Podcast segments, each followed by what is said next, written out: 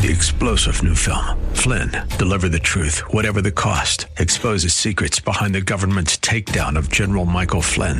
Flynn knew what the intel world had been up to. He ordered the first audit of the use of contractors. This set off alarm bells. He told the truth. He was the most dangerous person for Donald Trump to hire. They had to get rid of Flynn. Flynn, deliver the truth, whatever the cost. Available now. Watch it today. Go to salemnow.com. Salemnow.com. There has been a new CDC study that has come out recently that has said three out of five high school girls in the United States that were surveyed reported persistent feelings of sadness or hopelessness in 2021. Now, this study is getting so much attention because it is the first uh, that the CDC has conducted after the pandemic. And the results show a 60% increase in th- these uh, reports of, of these uh, bad feelings over the past decade. It's increased 60%. In 2021, 57% of high school girls reported these feelings compared to 36% in 2011.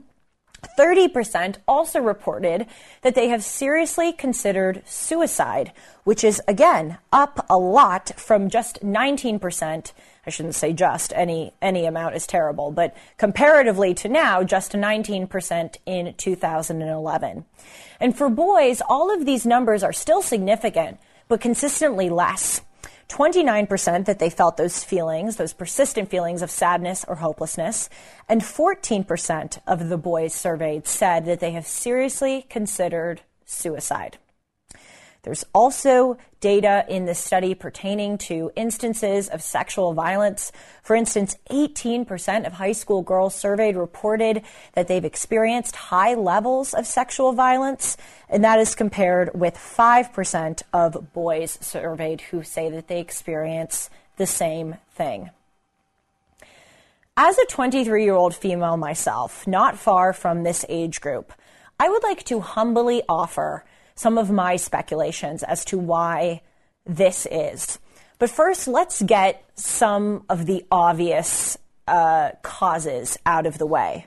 First of all, obviously hormones are very real in this age range. It's it's natural to experience a lot of confusion with regard to your emotions as your body is undergoing a lot of changes. The reason there is a reason why people make so many movies about the uh, um, how hard high school is. I mean, it's just it's a, it's a bad time. So it's not exactly a total shock that that high schoolers are saying that they are struggling. Also, no doubt the pandemic contributed to these numbers. Test scores are at an all-time low, and recently there's been data that's come out that has said that as many as 1.2 million public school students exited the classroom after the pandemic and have not returned to the public school system. And of course, as we all know during the pandemic, we were siloed and stunted. We couldn't interact with one another. And I think the worst thing about COVID, especially for people my age, is that it gave us all an excuse to pause our lives and indulge, indulge excuse me, our passivity. I was speaking with someone recently who was telling me that he doesn't really know what he wants to do with his life. And by the way, at our age, that's very common and not really anything to be too concerned about. It's it's natural. But one of the things that he said, and I thought it was remarkably honest, was when he was home during the pandemic, living with his parents. He said it kind of gave me a excuse to not advance myself in my career not go out on dates, not push myself to develop new friendships. It kind of gave us all this very easy thing to fall back on and go, well, I really should be doing this, but it's the pandemic, so I can't. And I think that has really caught up to a lot of us in our lives now, and certainly it has has for for the young those who are younger who you know really do need those formative years to develop their identities, their friendships, and all of those important infra- personal infrastructure building things, as I like to say. But even more than these obvious causes that I just outlined, puberty and the pandemic, I would like to offer, again, a few speculations of my own. The first one, I think a lot of young people are depressed because everything nowadays is so negative. And when you're hearing me say this, you're, you're probably thinking that I'm referring to the news. And certainly that's true. Every single day of my job, when I'm telling you about the latest manufacturing of Iranian drones or North Korean intercontinental ballistic missile parade or Adam Schiff possibly replacing Dianne Feinstein, I think to myself, my gosh, I'm just kind of bombarding them with bad news. So I completely understand how the news can be discouraging to people. But really, when I say that everything is negative, I'm not so much referring to the news because frankly, the news is always negative. There's always horrible things going on in the world. What I'm referring to is that in American society nowadays, we have reduced so much around us to dust. We have called great heroes and people in our culture racist and homophobic and transphobic. All of our institutions are all of these terrible things. All of these people who we revered and we erected statues to honor were secretly, secretly a-holes. And although one may not think that this has any kind of bearing on one's psyche, it does. When you aren't proud of your culture, or your heritage or your country. That's a very sad thing.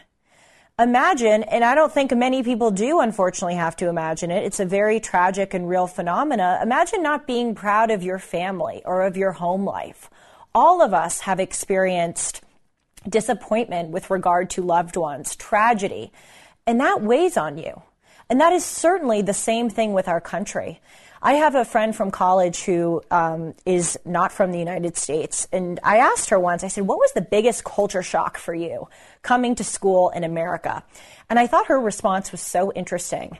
She said, "In my country, when we have a remarkable athlete or scholar or someone who's accomplished something great, we plaster them on the cover of all of our newspapers and we put them on the television. You know, this ice skater won gold at the Olympic Games. And she said everyone in our country rallies around this individual and is so proud to share a national heritage. And she said, it's just crazy to me that you Americans don't do that because daily you have so many people to be proud of. Again, not just athletes, but thinkers, stu- ev- students, commentators, everyday people. There, there are a lot of people in our society who are doing great things and we don't elevate them and we don't seem to share a common sense of American identity. And what a shame it is to untether yourself from something so beautiful so that's that's my speculation number one the shame of feeling proud to be american. If you go up to people not just young people but most people in society today and you say to them what does it mean to be american? I don't think most people could provide an answer for you. And it's shocking to me that people continue to deny that this is not a crucial component of our collective malaise. Okay again that's number one. Number two is that increasingly today our society, in addition to, to telling us that we don't have anything to be proud of, is rewarding bad character traits. Increasingly, fewer and fewer things anymore are based on merit. And it is very demoralizing when you see undeserving people get rewarded for things. Or on the flip side, deserving people not getting rewarded for things.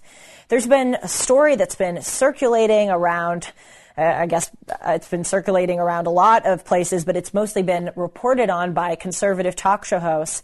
And it's that schools around the country are not reporting their national merit scholars anymore publicly to other members of the school because they say that it is going to hurt fellow students' feelings if they did not receive that national merit designation.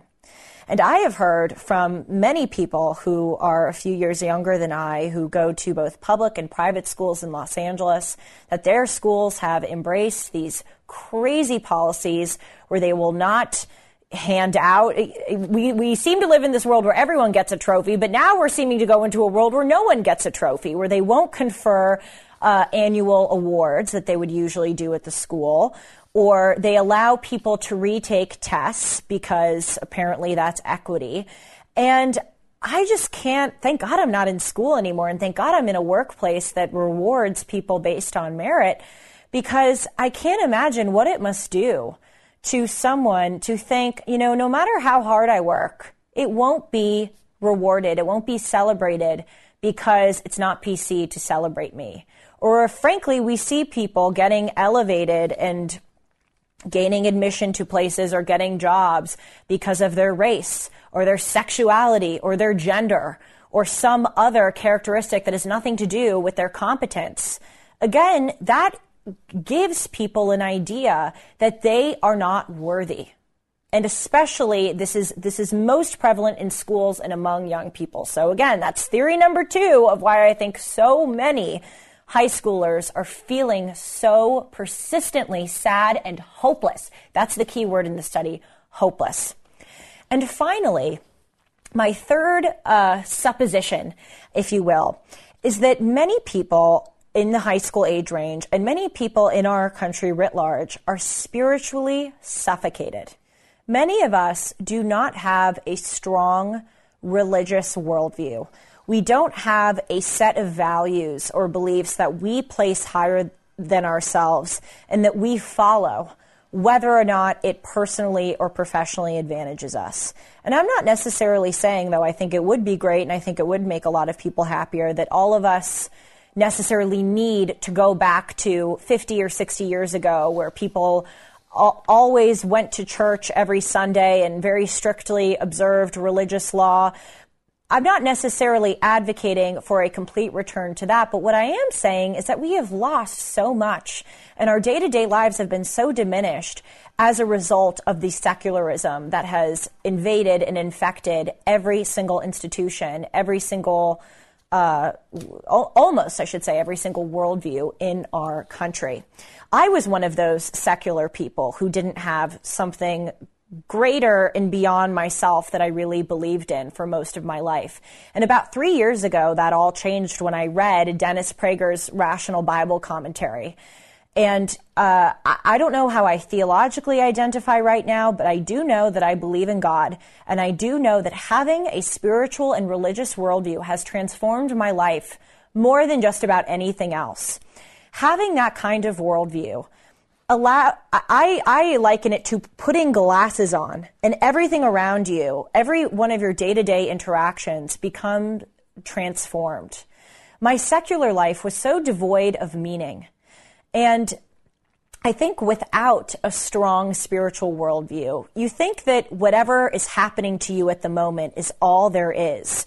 You lose that profound sense that there is something deeper in life. And also, you lose the sense that there is purpose to tragedy, to setback, to suffering. With a spiritual worldview, you see that there is something ennobling about those things. So again, it makes sense why so many of these, these young people are feeling uh, so hopeless and so down. Because they don't have, as I mentioned earlier in this episode, and as I say a lot, a strong personal infrastructure and framework that can help them push through tough moments.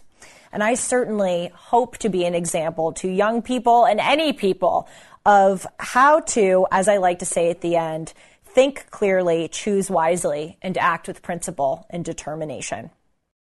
Three star general Michael J. Flynn, head of the Pentagon Intelligence Agency, knew all the government's dirty secrets. He was one of the most respected generals in the military. Flynn knew what the intel world had been up to, he understood its funding. He ordered the first audit of the use of contractors. This set off alarm bells. The explosive new documentary, Flynn, Deliver the Truth, Whatever the Cost, and covers the facts behind this scandal. Flynn told the truth. He was the most dangerous person for Donald Trump to hire. I find out the worst enemy that I'm going to face in my life is right here in America. They took my assessment and they wanted me to change it. And I was like, I'm not changing it. They had to get rid of Flynn. With in depth interviews, archival footage, and never before seen personal records of the man behind the headlines. I just felt like I was drowning. Flynn, deliver the truth, whatever the cost. Available now. Watch it today. Go to salemnow.com. Salemnow.com.